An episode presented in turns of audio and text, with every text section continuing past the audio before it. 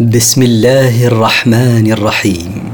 مركز تفسير للدراسات القرآنية يقدم المختصر في تفسير القرآن الكريم صوتيا. برعاية أوقاف نور الملاحي. سورة المجادلة من مقاصد السورة. إظهار علم الله الشامل وإحاطته البالغة تربية لمراقبته وتحذيرا من مخالفته. التفسير. قد سمع الله قول التي تجادلك في زوجها وتشتكي إلى الله والله يسمع تحاوركما. إن الله سميع بصير. قد سمع الله كلام المرأة وهي خولة بنت ثعلبة التي تراجعك أيها الرسول في شأن زوجها وهو أوس بن الصامت لما ظاهر منها. وتشتكي إلى الله ما صنع بها زوجها. والله يسمع تراجعكما في الكلام لا يخفى عليه منه شيء. إن الله سميع لأقوال عباده بصير بأفعالهم لا يخفى عليه منها شيء. الذين يظاهرون منكم من نسائهم ما هن أمهاتهم إن أمهاتهم إلا اللائي ولدنهم وإنهم ليقولون منكرا من القول وزورا. وان الله لعفو غفور. الذين يظاهرون من نسائهم بأن يقول أحدهم لزوجته أنت علي كظهر أمي. كذبوا في قولهم هذا فليست زوجاتهم بأمهاتهم إنما أمهاتهم اللائي ولدنهم. وإنهم إذ يقولون ذلك القول ليقولون قولا فظيعا وكذبا.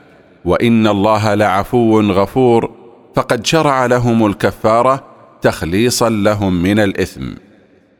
والذين يظاهرون من نسائهم ثم يعودون لما قالوا فتحرير رقبة من قبل أن يتماسا. ذلكم توعظون به. والله بما تعملون خبير.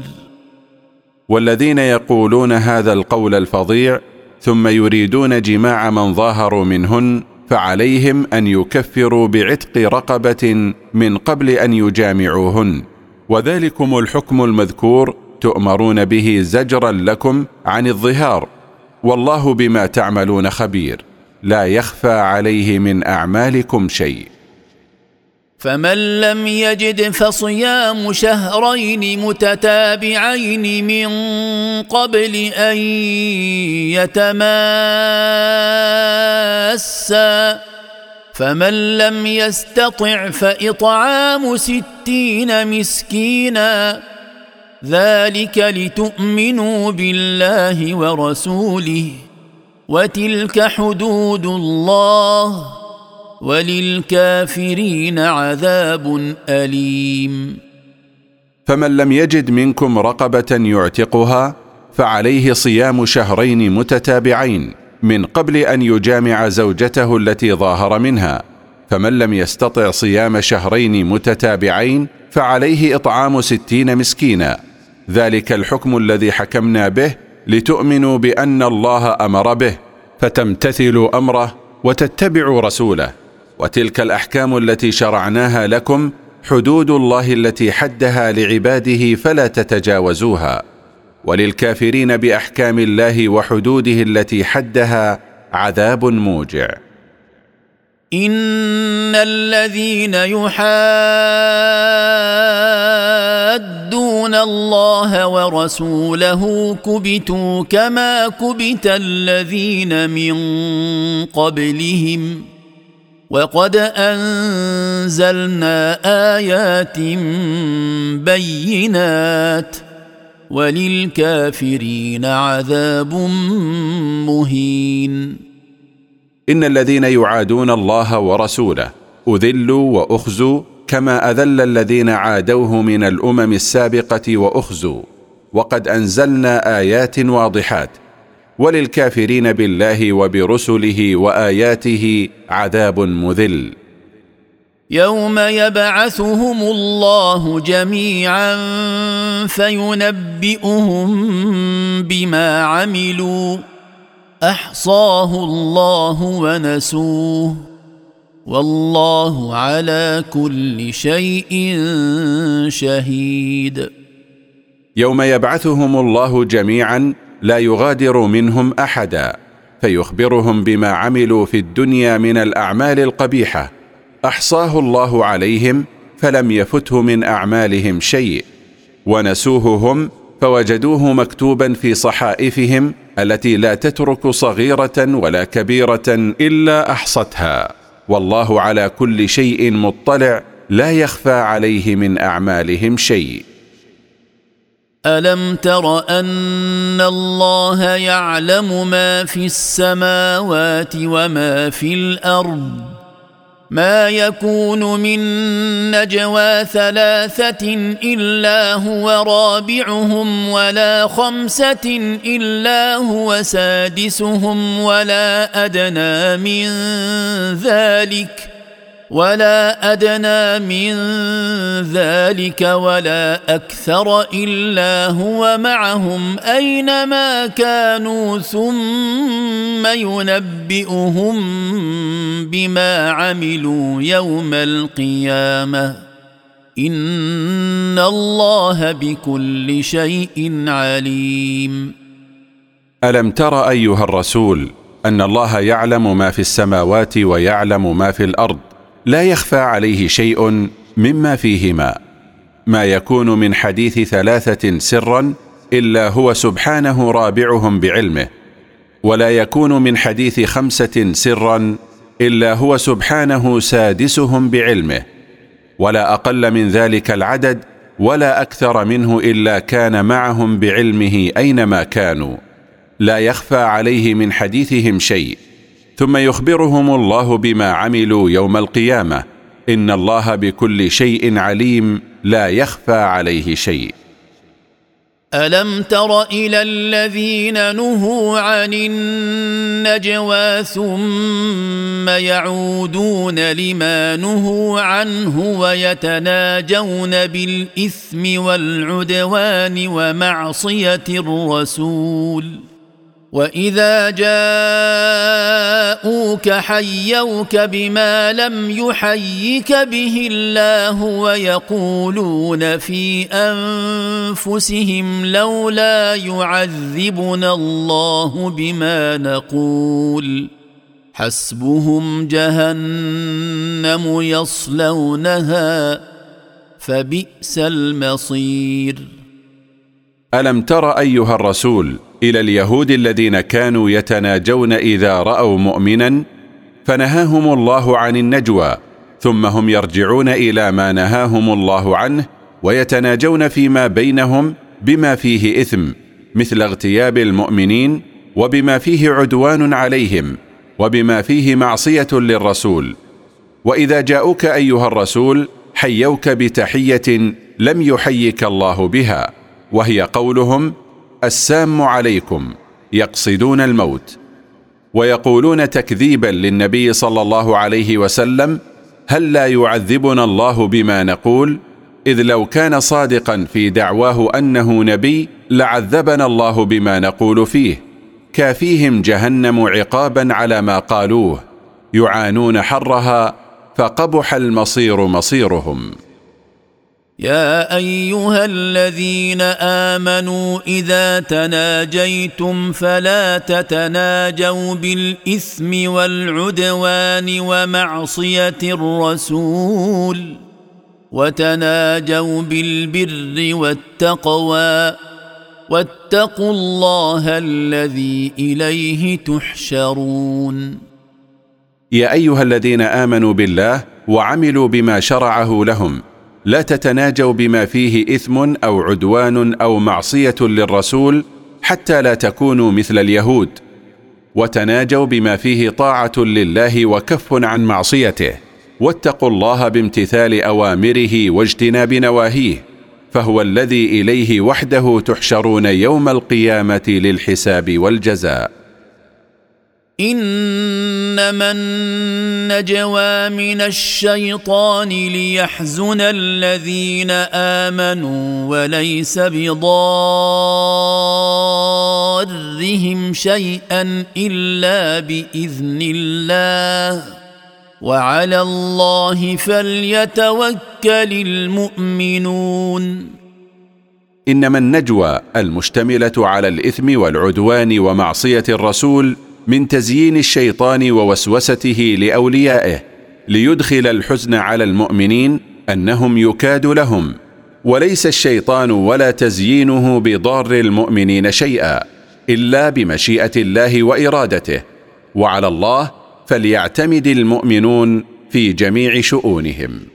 ولما ذكر الله الأدب في الأقوال ذكر الأدب في المجالس فقال يا أيها الذين آمنوا إذا قيل لكم تفسحوا في المجالس فافسحوا يفسح الله لكم.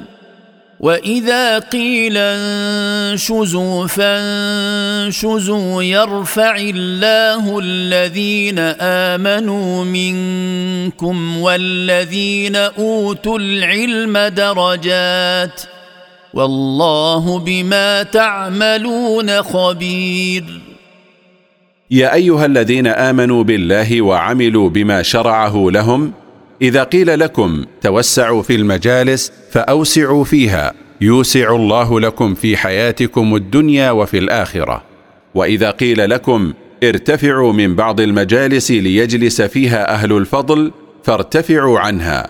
يرفع الله سبحانه الذين آمنوا منكم والذين أعطوا العلم درجات عظيمة والله بما تعملون خبير.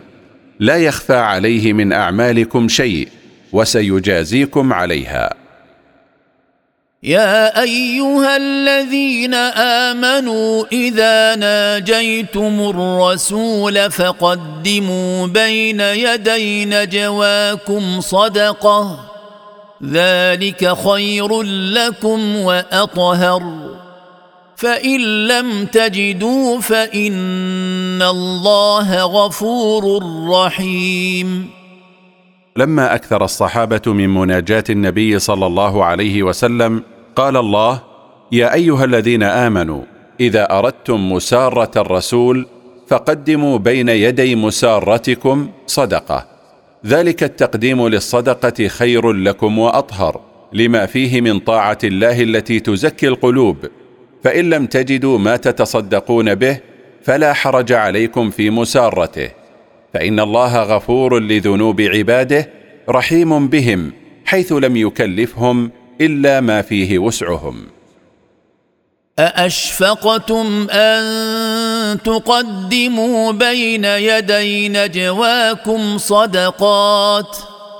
فإذ لم تفعلوا وتاب الله عليكم فأقيموا الصلاة وآتوا الزكاة وأطيعوا الله ورسوله والله خبير بما تعملون.